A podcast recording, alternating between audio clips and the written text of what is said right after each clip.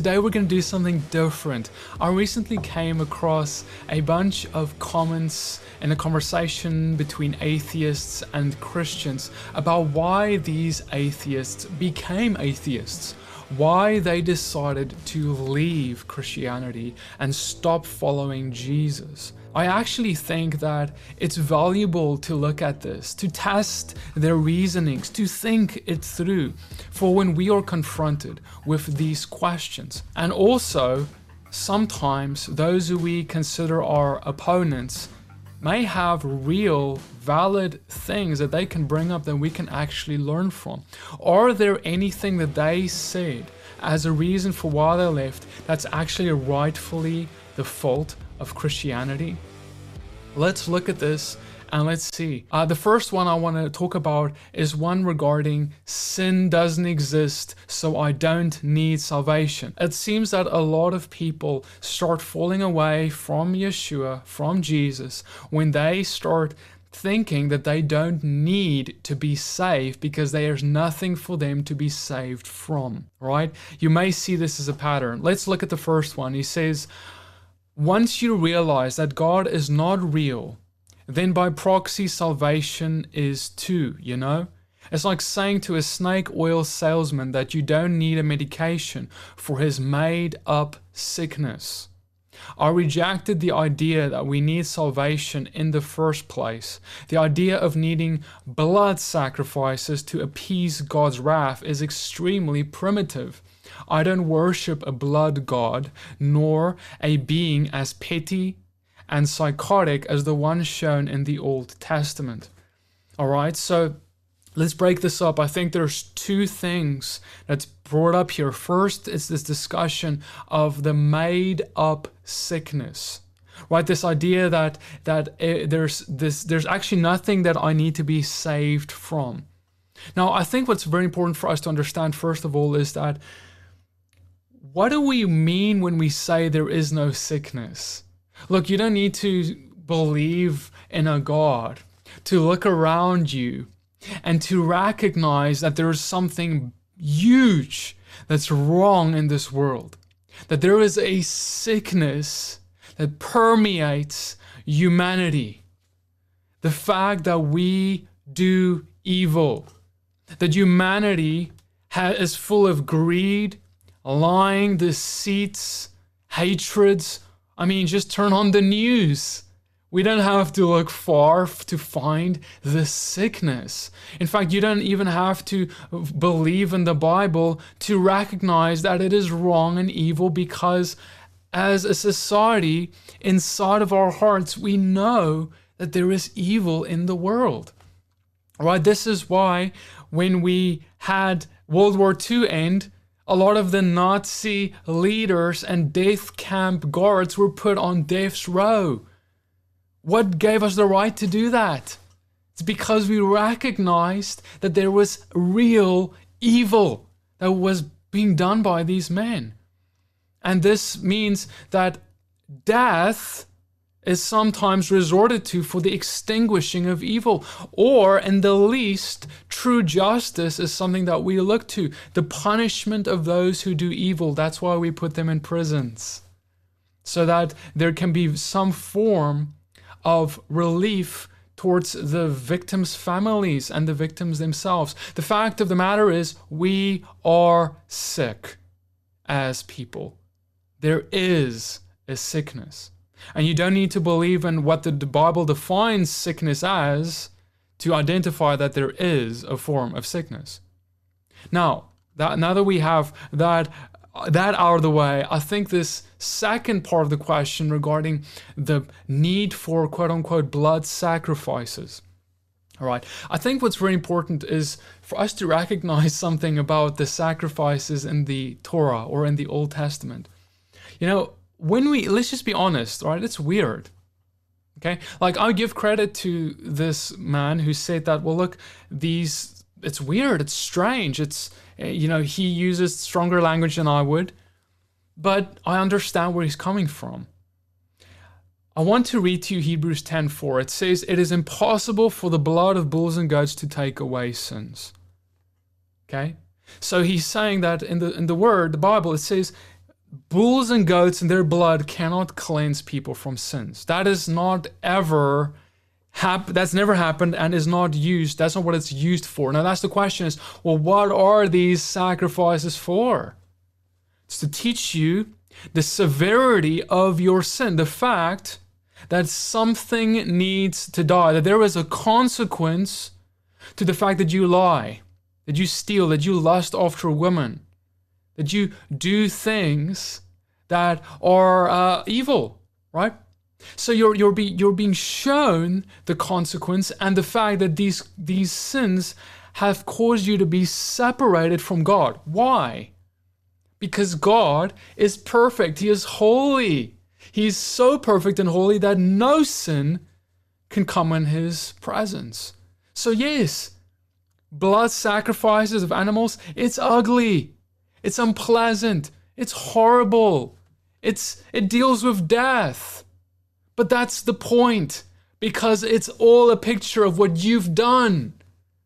Your sin is horrible. It's ugly. It's disgusting. And so, if you want to look at animal sacrifices with disgust, that's the point, because that's what God wants you to look at yourself with when you need to look upon your own sin. The point, the fact that there's something wrong, that there is a sickness that we need a cure for. Like that's the point of it. So to point at the blood sacrifice and say, "Ew, that's gross. It's weird. I want. I don't want to serve a God behind that. God is not behind that. You are."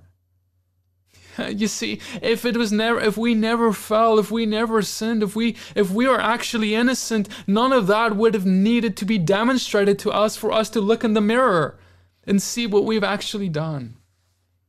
You see, all of our sins, this is this all points to how all of our sins were placed on Jesus on Yeshua, and he received the punishment that we deserve, the death that we deserved he received so that he can die in your place, take the punishment so that you can stand before God clean.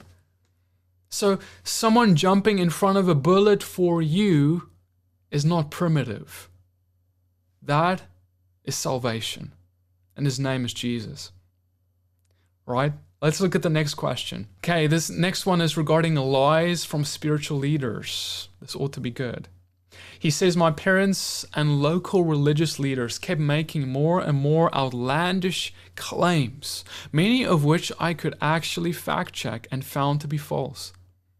So I just kept on fact checking, and much of it was either not demonstrable true or downright demonstrably false.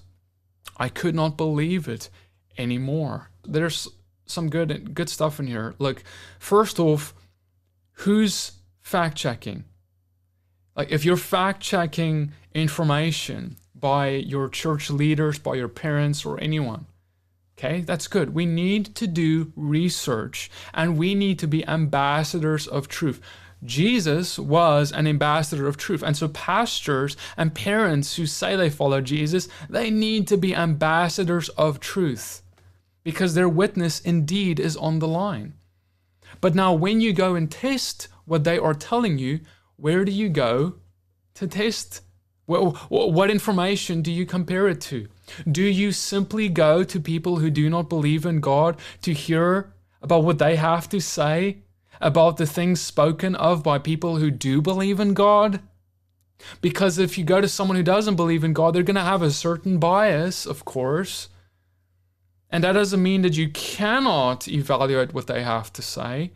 But you do need to also go actually deeply and look at what people who do believe in God have to say. Scientists who do believe in God, archaeologists who do believe in God, uh, doctors who do believe in God, whatever field who do believe in God, to get the other side of the story so you can actually weigh these opinions and weigh the research to find what is truth.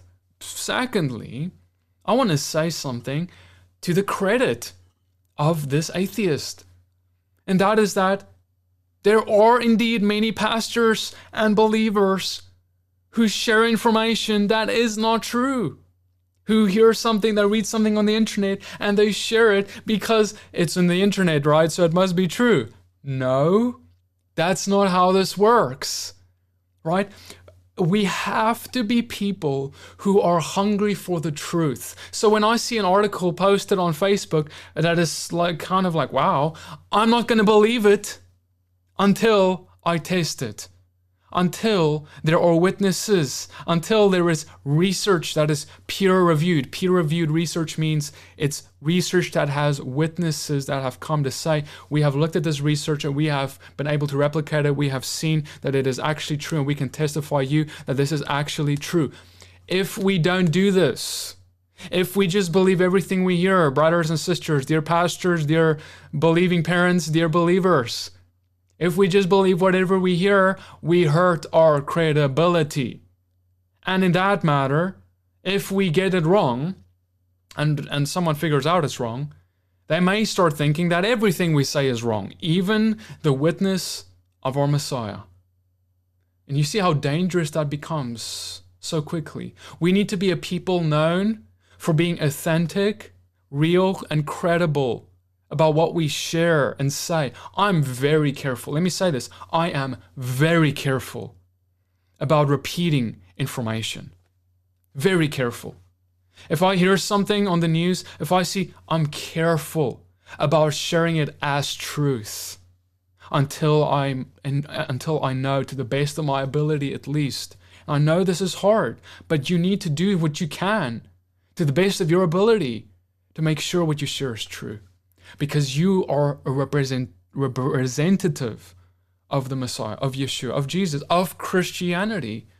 And who knows, maybe this atheist left because of the truth and he couldn't handle the truth and he wanted to believe a lie instead. Maybe. But what if he left because he actually heard a lie told by Christians?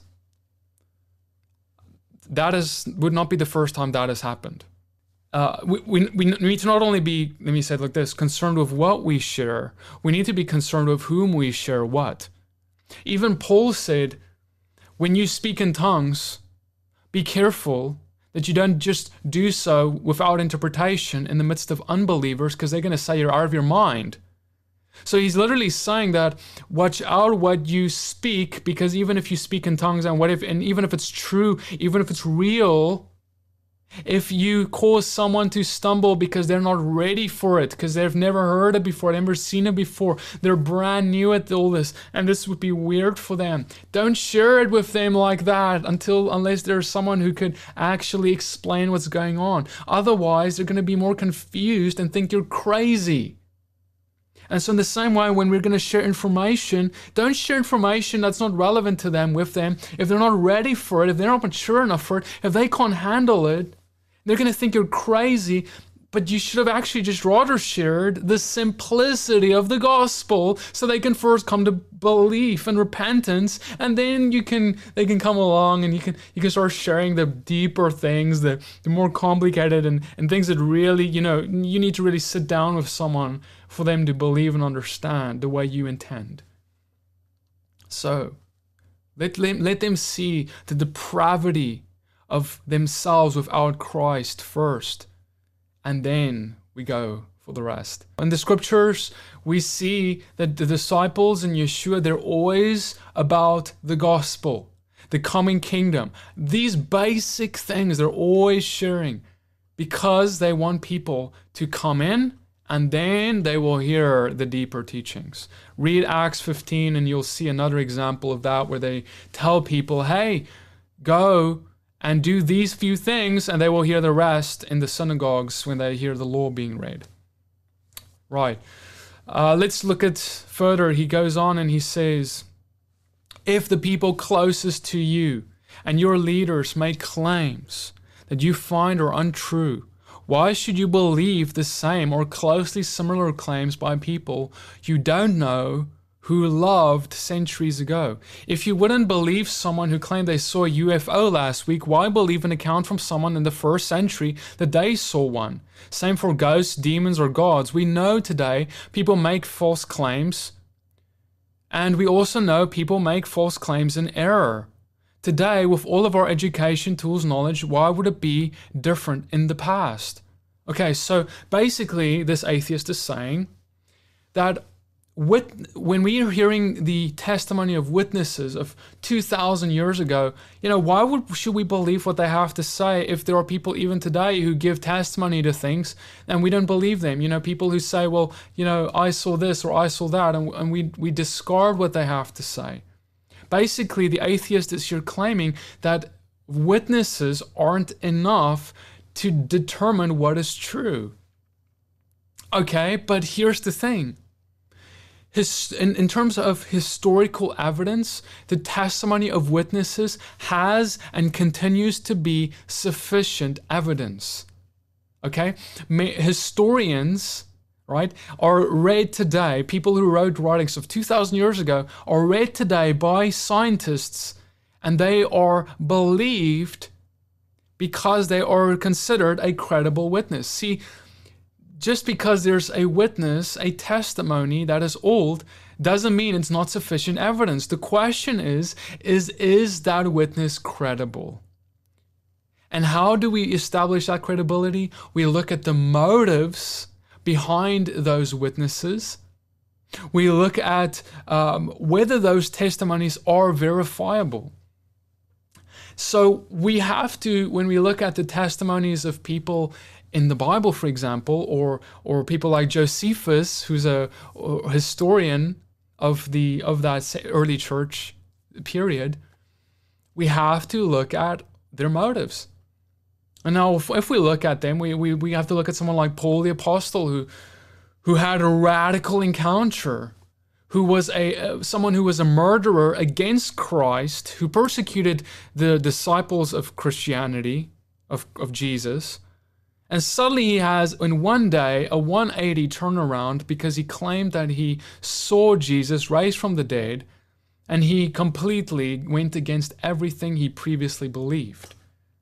Okay, that's he was a we know he was a intellectual man. We know he was a man that was highly learned under Gamaliel, one of the most highly learned rabbis of the day. And so for him to for Paul to make this big transition is pretty radical. And this radical conversion, even for him to suffer for, him, for it, to not gain but only to lose influence, and to only gain persecutions and imprisonments and so forth, means that he not only believed and repeated what he had to repeat because of what he had to gain from it, because of riches or wealth or whatever. No, he did it despite the fact that he was going to lose everything. All right, that's a huge deal. Because if people lie, they do so for nefarious purposes. They do so to gain something from it. But there was nothing in this world for Paul, for example, to gain. That means that there's credibility in his witness. Paul is not the only one this happened to. The rest of the disciples suffered for what they believed. They did not have a good ride, they did not have uh, notoriety for it. They suffered. Many of them died unto death for the fact that they say, I saw Jesus raised from the dead. Not just I heard someone say that, but I saw it with my own eyes. And they were willing to be killed for that testimony, to be crucified even for that testimony under Rome. So we see these motives, when analyzed, when put under scrutiny, are pure. And that's how uh, historical evidence by witnesses are analyzed. I encourage you to look at our video, Why Jesus Instead of Other Religions, for more of the analyzing of witnesses in the first century. So to say that oh, I can't believe in Jesus because it's not enough to believe in witnesses, well, that's unscientific because it is uh, uh, the, the, historical witnesses that are credible is very scientific. In fact, today in law, the legal system is upheld by the evidence of witnesses. We in our courtrooms take the evidence of witnesses very seriously and we send people to prison when they have been accused by various credible witnesses. So that is legal, that is scientific. So to just come to the story of Jesus and say, well, we can't do that, that would not be scientific nor legal to do. Right, let's look at the next atheist and his reasonings. Jesus, a myth. He says, I realized there was no good evidence to support the historicity of the Jesus myth. Moreover, it has all the markings of a legend or a myth. There was no more evidence for Jesus, and even less, than for other things I didn't believe, like Mormonism, Islam, or aliens at Roswell. He goes on to say, I, to put it another way, I was struck by what I later learned was the argument from divine hiddenness. I sincerely asked God for relationship and I was left wanting. I was confounded by the lack of modern day miracles and messages from God. Why does God not talk to everyone? Why do only a few get a Damascus Road experience or a burning bush? I realized that if God was loving, powerful, and wanted me to believe, He would reach out. He has not. Therefore, He does not exist. All right. Also, a bunch of different points and questions really in there. And uh, let's break it down. First off, let's just talk about the whole idea of Jesus being a myth or a legend right? So virtually all um, scholars of antiquity do, are convinced that Jesus did exist even if many of them are not convinced about the claims that Jesus made about himself. The fact that Jesus was a person who lived in the first century is confirmed. We see secular uh, um, historians uh, confirm this, as well as historians who were not pro the Christian movement confirm that Jesus existed.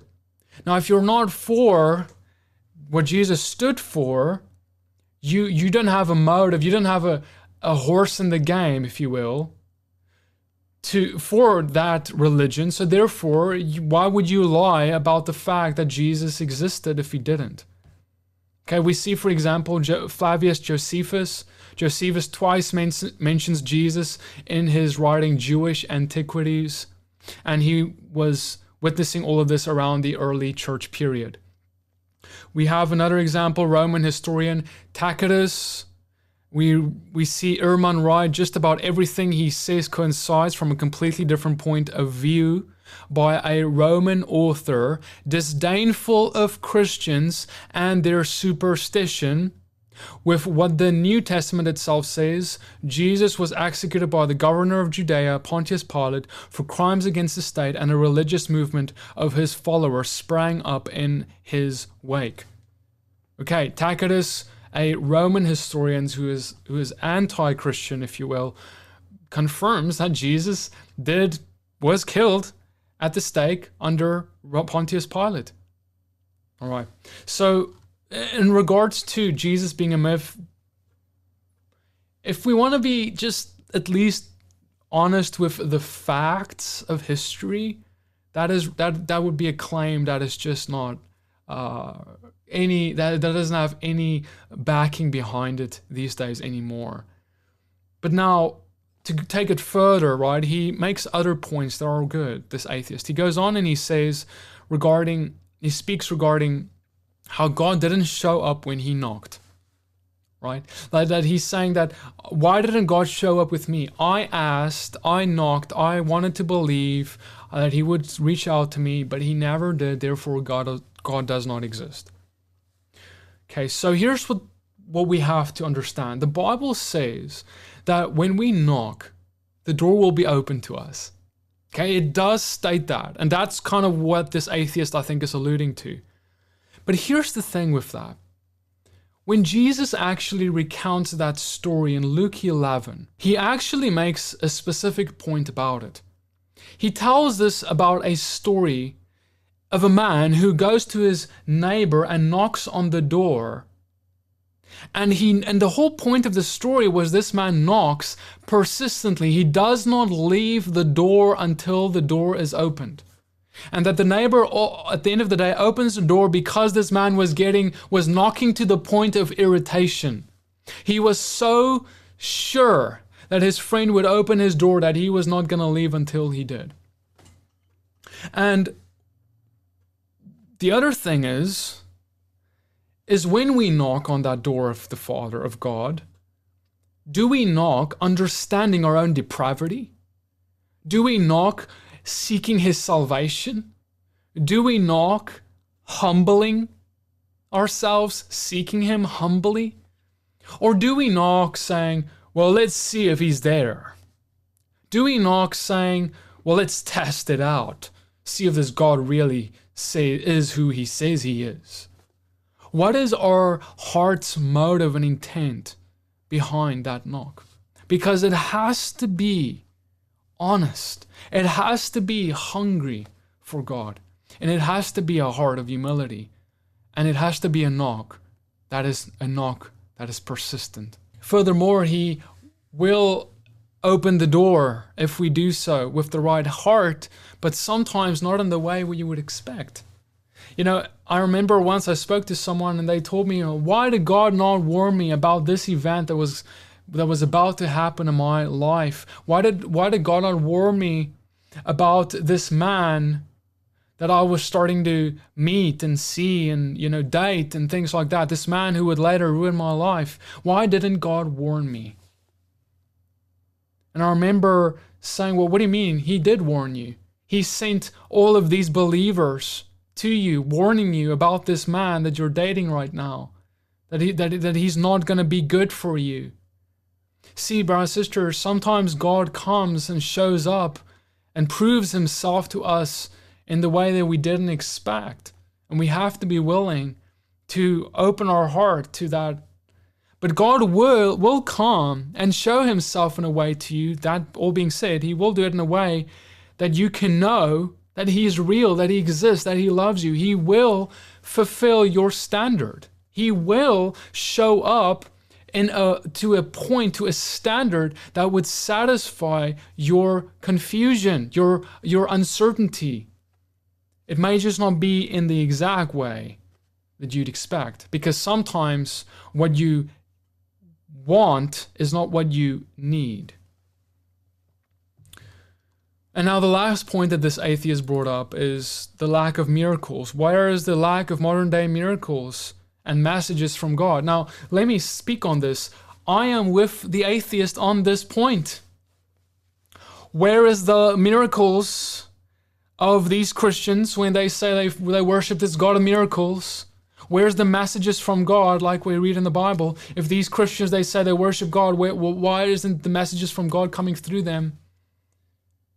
He, he's bringing up an excellent point. and I I am, I, if he's watching this, I would tell him, man, you know what? I am sorry that you've been in circles of Christians where you never saw miracles. I'm sorry that you were around Christians who was never able to give you the words, the messages from God's heart. I would repent to him for that because that is a failure of the circle of Christians he was in. See, God has called us to be a people that is empowered by the Holy Spirit. And I, I have seen it in the circles I've been in. I have seen him cast out devils. I have seen him heal the sick instantly. I have seen him deliver words of prophecy about people regarding things that they would never have been able to know that would happen in their future. I have myself been a recipient of such words where someone came to me at a young age and said, uh, I, as a prophet from God, came to me and said, You will do this, this, this, and this in your life. And that would only happen eight years or so in my future to the T. See, these things do happen, but you need to be among Christians who are spirit filled. Otherwise, you won't see it because these things are by faith. You need to actually be around Christians who believe what they say they believe, not just study it.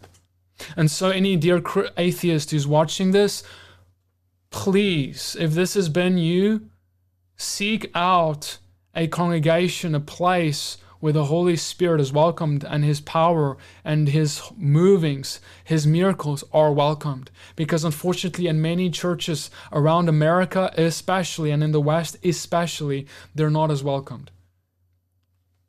Let's look at the next one. Christians are bad moral examples.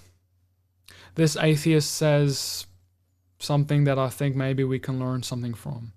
He says, since we are constantly told that people should be able to know God exists by looking at Christians and seeing them be different from quote unquote the world, it makes sense that people looking at Christians and seeing them being sometimes really awful could be considered evidence that God does not exist.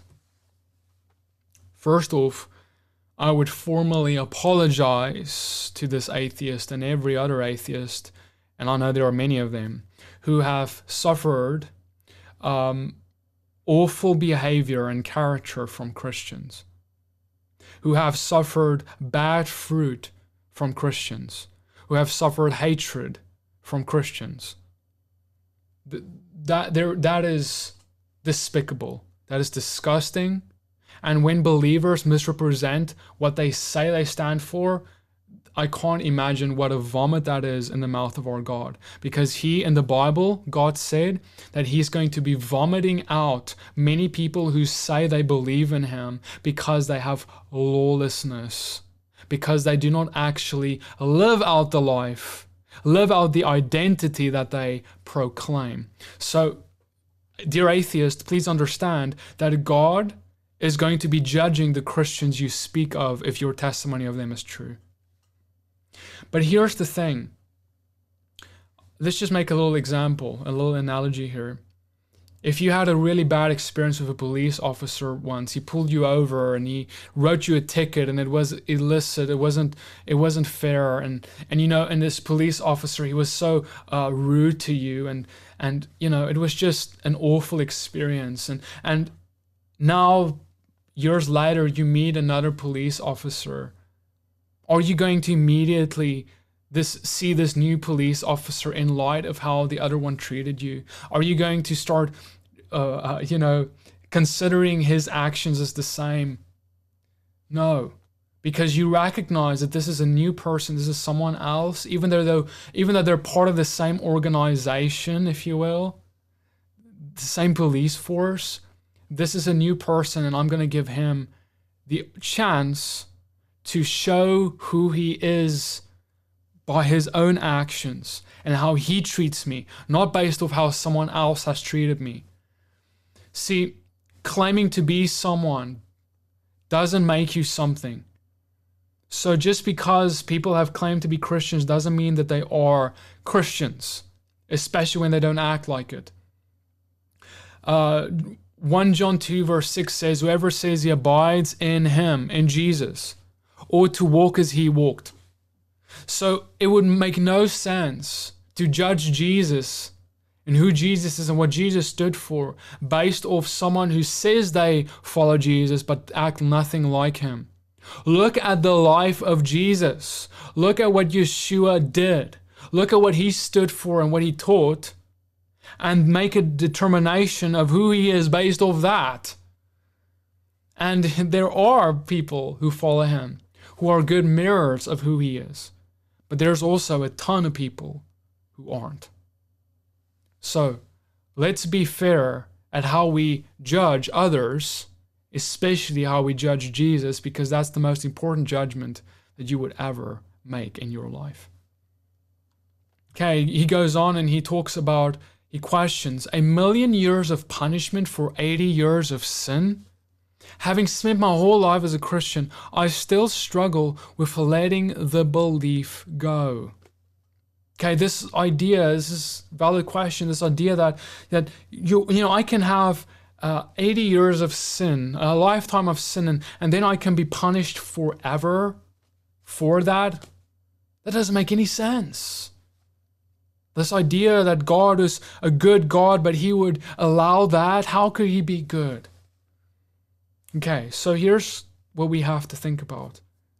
When we stand before a judge for a crime we committed, in one day, you know, let's just say someone was murdered, that crime was committed one day, at a certain hour of that day, we stand before a judge and that judge send us to prison for life for it. See, that judge, what he has done is he has rendered us to be judged for the rest of our life, for the next 80 years, say, because of a murder that happened on one day at one hour. See, this is how justice works. Just because you, you did it for one day or one minute or one second has got no bearing on how severe the judgment is. The question is, is what did you do? And how severe is what you did?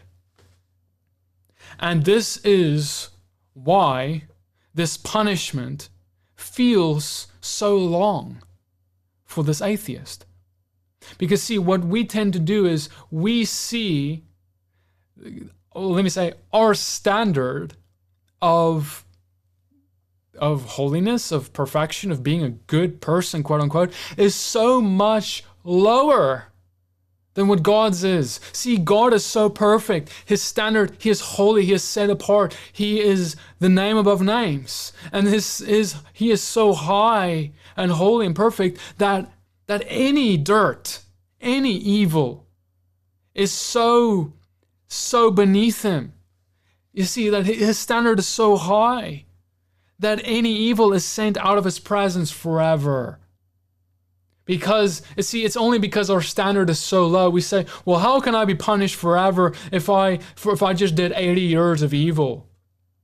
Let me say this one minute of evil is enough to punish you forever. Because evil is evil. Evil, you, you break one law and you have broken them all because you are nonetheless not like God. You are nonetheless evil. You see, what determines whether we are evil or good there is only there's two sides of this. It's black and white. You are either a good person, you have never done anything wrong, you have never sinned, you have never lied, stolen, you've never looked at a woman the way you shouldn't have. You have never done anything wrong. That is what a good person is. And an evil person is someone who one day goes and gossips. An evil person is someone who one day goes and lies. That person is evil. That, that man standing before a judge, the judge will render him a evil man who needs to be judged for what he did. And so, because God's standard is higher than ours, we question his punishment. But if our standard was in line with his, we would see the, the punishment suits the crime perfectly. And that's what need to put fear needs to be putting a fear in all of our hearts.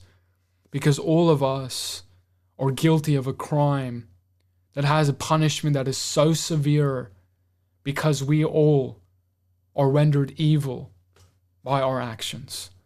And it is because of what Jesus did, because Yeshua went to die for your sins, die in your place. He paid the fine for you before the judge. He has therefore allowed you to be righteous that even though he never made a mistake, he now, because he died for you, he allows you to be seen in light of that you never made a mistake. And that is what saves you. All right, brothers sisters. So I hope that this is helping you. Uh, you know, this is what I want to read to you James 2, verse 10. Whoever keeps the whole law but fails on one point has become guilty of all of it. For he who said, Do not commit adultery, also said, Do not murder. If you do not commit adultery, but you do murder, you have become a transgressor of the law nonetheless. And then lastly, I would read this last part of what this atheist wrote, and he said, And finally, a re- reality of God alone is perfect. But the problem is, is that a reality with God and sin in this world is less than perfect. There is no reason why God would ever create sin in the first place. Okay, so this is a good question. You know, well, if if God is so as perfect, Petey, as you say, then why did God allow sin or evil to be in this world? Why does God allow bad things to happen to innocent people? So there's two aspects of this.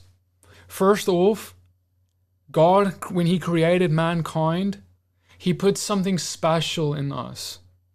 Something called free will. The fact that you can choose, the fact that you ha- are conscious and you can sit down and decide about what you're about to do.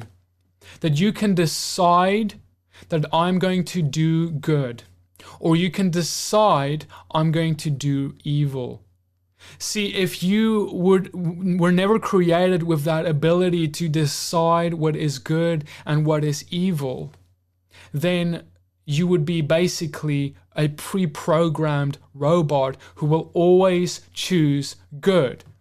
And that may be interesting to the ear, but the problem is is that a if you aren't able to choose, you're not able to love. Because love, by definition, is a choice. And God wanted to create children who would be able to love Him and who would consequently be able to choose to love Him and choose to do good.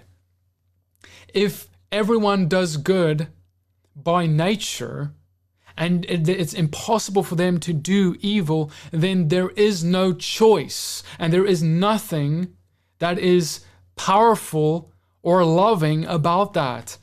If I had a spouse and she loved me because she had no other choice, that would be strange. But God loved us so much that He gave us the ability to love and choose to love or choose to not love.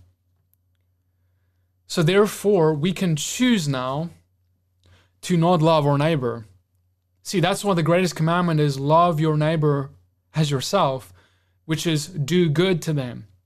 That's, that's what God wants. That means God's desire is not for evil to be in this world. His number one commandment to us is love. Do not do evil, in fact.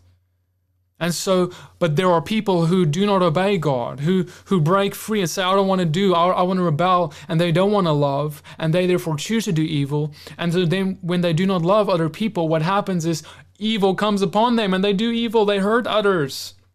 They, they, they cause others to have pain inflicted to them. People even die. People get shot. People get murdered. People get things stolen from them. People get abused, whatever it is because people choose to do it. Evil is in this world. Not because God did evil, but because people do evil because of the loving choice that's been given to them. And then, of course, number two, we live in a world that has fallen when we fell. When we chose evil, when mankind chose, chose evil, the entire creation that was created, that we were supposed to rule over and look after, that we were supposed to influence by our love and good choices, everything in this world has fallen with us. Nature itself is suffering for the evil of mankind. And so, in this world where death has now entered and death surround us everywhere, we now live in a world where death is inev- inevitable and completely possible all the time. So there's a lot of hurt, there's disease, there's sickness, there is there is there are accidents, people die, and and all of this is evil. It's horrible, but again, God did not initially create creation that way. He gave us the gift of free will. And when we fell because we rebelled to rather choose evil, now creation followed that rebellion because we were supposed to be ruling over nature and looking after it. See, in the garden, when Adam and Eve was there, there were no car accidents. There was no drunkenness. There was no abuse. There was no murder. Those things came in after the fall. So, you want a God that is perfect, and you want to worship a God in an environment where there is no sin. Well, you just described what the coming kingdom is.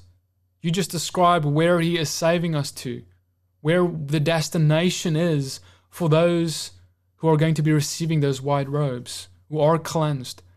But the fact is that you keep making mistakes, you keep sinning, you keep doing evil, and you're not going to be welcome in that kingdom.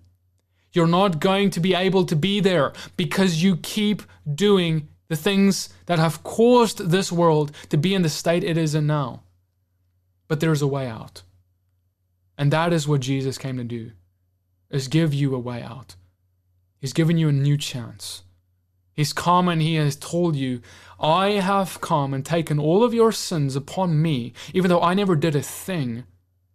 And I have died so that you can be seen the way that my Father sees me, clean so that you one day can enter that kingdom, that house my Father has prepared for you.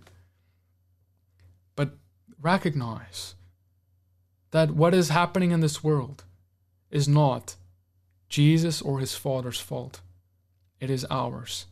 And all that he has ever hoped to do and is doing now is bringing us to a place that is like the place that our heart desires, that you know that your heart is crying out to a place that is free from death itself. So, if that's you, if you want to rededicate your life to Him, to give it all up again, all over again, or if you've never heard about this before and you want to follow Him, then there's a step that you can take now, and that's just to, to speak with me to God and ask Him to save you.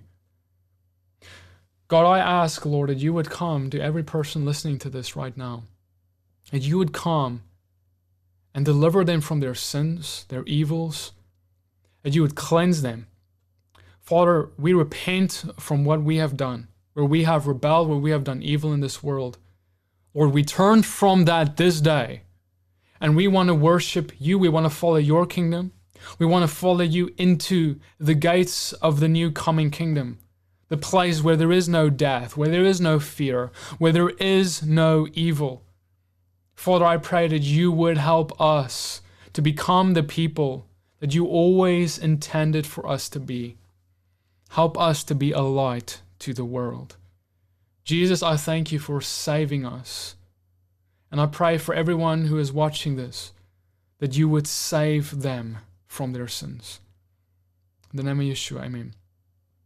If you've watched this and you have decided to follow him, please find a church, a pastor, or even write into us because this is the beginning of a new journey. Thank you for joining me. If you like this video, like it, subscribe to this channel for more like this one. And thank you to our partners who have made this teaching and every other teaching this month possible. Many blessings and shalom to you.